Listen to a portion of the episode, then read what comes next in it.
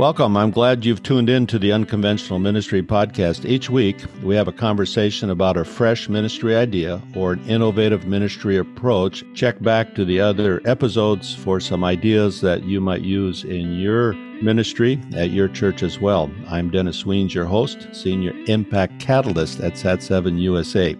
In the U.S., 7 in 10 U.S. churches have 100 or fewer weekly worship service attendees. The average worship service attendance with U.S. congregations has declined from 137 in 2000 to just 65 now. As you think about it, the average church attendance has been more than cut in half in the last 20 years. Looking at attendance, research shows that only 23% of Americans attend church weekly while 19% admit that they attend monthly. There are 175 counties in the U.S. with less than 5% Christian. Many of these counties are rural counties. My guest today is Kurt Busenitz, Director of Church Planning with Rural Home Missionary Association, to talk about the church in rural America. So, Kurt, welcome to the Unconventional Ministry podcast. Well, thank you. It's very good to be here, and I'm excited to share.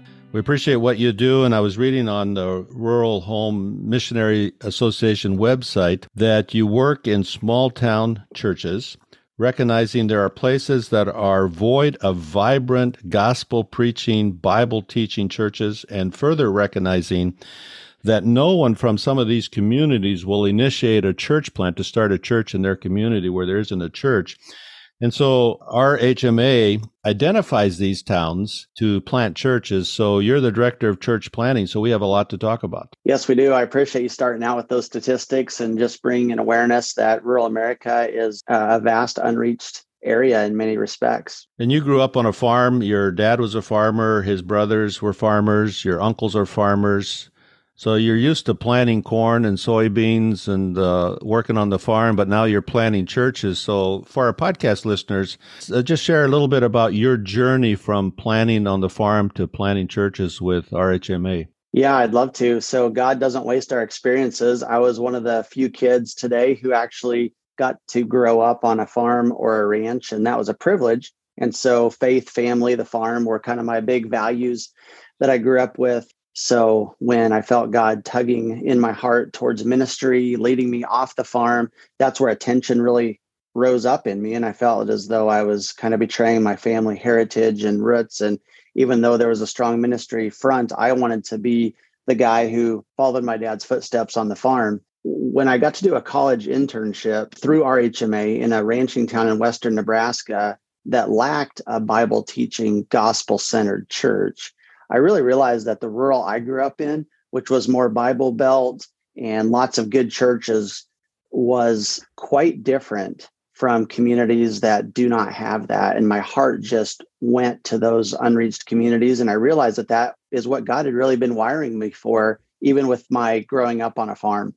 That's interesting, and uh, it's amazing how God works, uh, uses our abilities, giftedness, experience, and your experience from the farm uh, now planning churches. And you're the director of church planning. But before this position, you and your wife, Deana, were church planners in Western Nebraska, probably influenced by that internship you did during college days. And so you've experienced firsthand being a church planner and some of the, the challenges, the experiences of living in rural America, uh, working to plant a church. Talk to us a little bit about your and Deana's experience in rural Nebraska uh, where there wasn't churches, and you were identifying and planning. And I know when we visited, uh, you were working with several churches, not just one church plant, but multiple church plants. So just talk to us a little bit about your own experience in rural America planting a church. Sure. Yeah, we noticed that rural America has a lot of towns with church steeples, but the gospel has really faded. And so we saw a huge need. And it really became very fulfilling for us to bring God's word to an area that lacked it, where even though people had religious affiliations and church denominations that their family had been a part of, there really wasn't a gospel presence. And so we got to live on a ranch that was 30,000 acres. For five years, I worked part time in a bivocational role on that ranch uh, to pay off our rent and then also doing ministry to invest into a core group and seek to reach the community this community was really not much more than 100 people within about a 20, 25 mile radius. So it was a very sparsely populated area of big cattle ranches. It was two ladies in the community that had already worked to bring together a group of people twice a month to hear God's word that we got to work with. And so we started meeting in a country school. We actually just helped to uh, bring God's blueprint to light on this group of believers and reach the community and help them to see that they could be the body of Christ in that area. And then we were also privileged to start a second location in the town of Cody, Nebraska, uh, where we purchased a closed church building.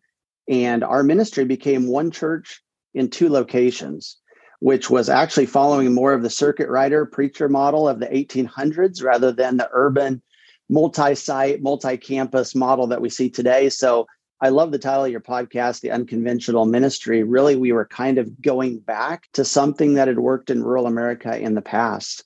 And um, that was that was great. Bivocational ministry was very important, and I still think is to rural ministry.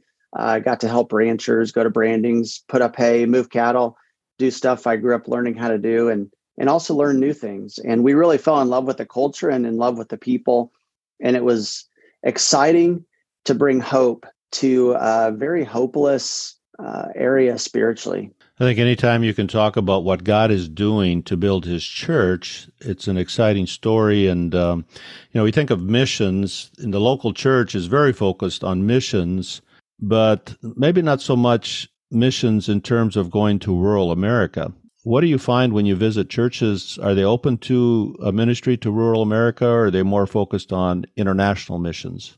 I think that's kind of a two sided question. I do believe that there's been a lot of emphasis on places like the 10/40 window overseas, and the unreached areas that we need to get to, and how a huge percentage of funding for missions actually stays here in North America and places that are already considered more reached. So I, I, think that there's sort of an uphill battle that we have to face when we talk about rural America. But I do believe that there has been more of an awareness, especially within the last maybe five to 10 years, where guys like Ed Stetzer and others have really started to champion the needs in rural America. So I think that's growing. And I, I think people can identify with small towns that lack the gospel more and more. Your role now as director of church uh, planning, what does that entail? I know your ministry, RHMA, identifies areas without a church. Uh, so your work in planning churches, there's a whole identification process of those towns, those communities, those counties, maybe. Uh, so what what is all involved in your job title? So I get to come alongside rural church planners to encourage them, to uh, pray with them, pray for them, visit them, try to help them toward establishing self-sustaining churches. So that involves just thinking through strategy and vision too of what next steps might be and where they're at in the church planting process. So it has been a learning curve to go from doing the church planting to coaching others in that. Uh, I also get to be a voice for rural America in letting people know just what the needs are, communities that lack the gospel, the people there that are lost, that are hurting, that feel alone and forgotten in many, many aspects. Another part of that is recruiting workers and equipping them to go to the rural places. So just praying that God would raise up workers for the, the rural harvest is another part of what I get to do. And then refining our vision for church planting at RHMA and how we're going to go about that and what avenues we might explore with that. Do you find that there's some misperceptions of rural America or doing ministry in rural America as you travel, as you promote and build awareness to this? Are there some misperceptions? I would say yes. I think that people tend to think about Mayberry from the Andy Griffith show and they think about yes, there's a few problems that pop up with the local drunk or something, but by and large, it's really wholesome living and people love each other and they get along and they way to make it, work. And that is true. Uh, but I also think that people don't realize how much diseases of despair are there things like suicide and you know drug abuse alcohol addictions and those kind of things that uh, really have invaded rural america. And so there there is a lot of hopelessness a lot of low income effects. Uh, there's a lot of intergenerational family strife. And you know there's things that we certainly would maybe not expect to see that we do see pretty prevalent in, in rural communities. I think just about everywhere we look now, we see broken relationships across America. We see broken families, uh, communities in crisis. And I would think the challenges maybe in the urban centers are different than the rural, but I think in the rural areas as well, you're seeing broken brokenness in the family and relationships. You really do. And my heart goes out to the kids in rural America. And when I think about the kids club ministry that we got to do and being able to talk to other people and other small communities, the kids are the ones that really feel the impact of that brokenness. And the single parent homes and the the homes where there there is substance abuse and sometimes even other kinds of, of abuse that really break my heart. I really feel as though the kids are the ones that often get neglected in rural America. And I think that's something that's going to show itself more down the road if, if we don't get the gospel to those communities in time. I think one thing that stood out to me looking at your family kind of from a distance is that you weren't hired as such to go to rural America, but you took this on as a calling for you and Deana. Your family, your kids were included in the activities and so you really did this uh, ministry as a family. I think that's uh, commendable and impactful as well. And I was on your website, and one thing that I, I see in RHMA's initiatives is the Back 40 Unreached Initiative. And I've heard you mention, I've, I've heard farmers mention the Back 40. So I looked it up. And in farming, the back 40 is the remote part of the farm, the inaccessible part of any place, the uncultivated, undeveloped piece of land. And this definition goes back to the Homestead Act of 1862 when individuals were granted 160 acres. So there were two sections up front, and then there was two sections in back that were referred to as the back 40. And so uh, now RHMA has an initiative called the Back 40. These are the communities that are more remote, uncultivated in terms of church planning, uh, less accessible maybe. So talk to us a little bit about this initiative, and uh, I'm sure you're very involved because it involves uh, identifying these communities, 175 communities uh, in America with less than 5% Christian. You're probably very involved in this initiative. Yeah, we that initiative really came out of a desire to be more intentional at RHMA about getting into the most unreached areas in rural America. And so we know that there are many needs from your statistics that there are churches all over that need help that need revitalizing places that need need churches but we wanted to think more strategically about where those areas would be and so really it came out of two things like global missions focusing on the 10/40 window and a region that could be identified as unreached. And then my experience with the back 40 field on the farm, harder to get to, like you said, uncultivated, and bringing those together and saying, okay, what are the the regions that are the hard to get to places in rural America, the places that have potential for a harvest, but it's going to take some extra work and it's it's going to be a place where a lot of people aren't going and it's off the beaten path. Yeah, it's not on the interstate, it's not on a big highway. And so that intentionality is something we're really trying to lean into. We've been looking at census data, uh, made a map of counties where less than 5% of those counties identified themselves as evangelical. And it helped us to see more regions. One of those regions would be the Mormon corridor stretching from Arizona clear up to Idaho. There are tons of counties that are in that less than 5% evangelical category there. The Northeast is also uh, very strongly uh, red in our in our uh, in our map where we show those counties in red and uh, just really shows the need there that Northeast is very unreached. And then there's high plains, Rocky Mountain areas, some of those areas that we've also been able to identify. So we're we're trying to pray into those regions more intentionally. So we have podcast listeners and they're interested. How can somebody come alongside you to help? Great question. I think prayer is the foundation.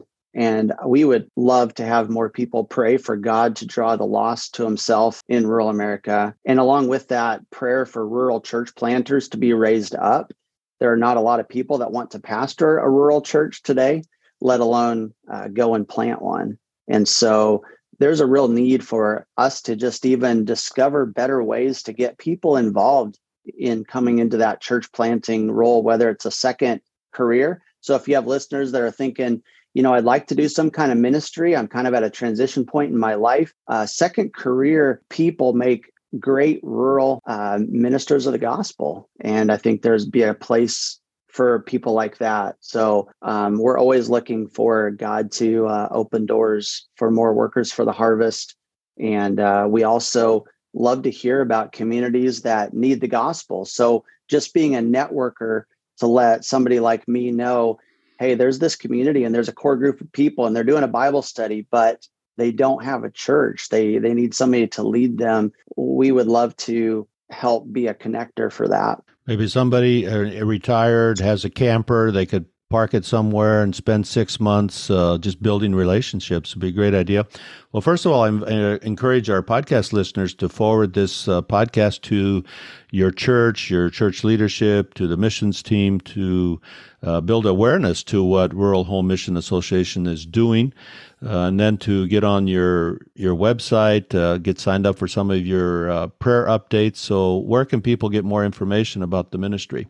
rhma.org is our website. And also emailing me would be great. Uh, K Busenitz at rhma.org. So that's K B U S E N I T Z at rhma.org.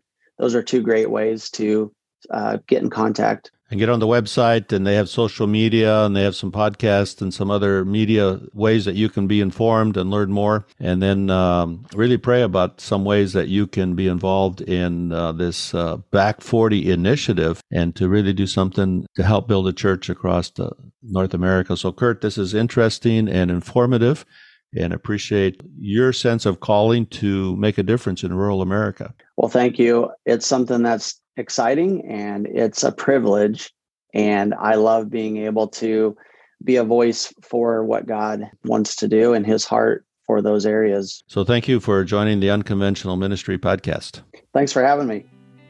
This is the Unconventional Ministry Podcast. If you've enjoyed this conversation, please share it with your friends and leave a comment. Sat7 is a Middle East and North Africa broadcast media ministry making God's love visible and the gospel available to everyone in the Middle East and North Africa. Sat7 USA has resources in helping you honor God while protecting your family. You can avoid another regret, which is the failure of not creating an estate plan. Through a partnership with Financial Planning Ministry, Sat7 USA provides Christian experts to assist you in preparing your will or trust, all at no financial cost to you visit www.sat number 7 usa.org and click on the tab Planned Giving for more information. Sat7 simplifies the process and makes it easy for you so that your family and friends don't have to bear the burden and regret of your failure to create an estate plan. Thank you again for joining this episode of the Unconventional Ministry Podcast.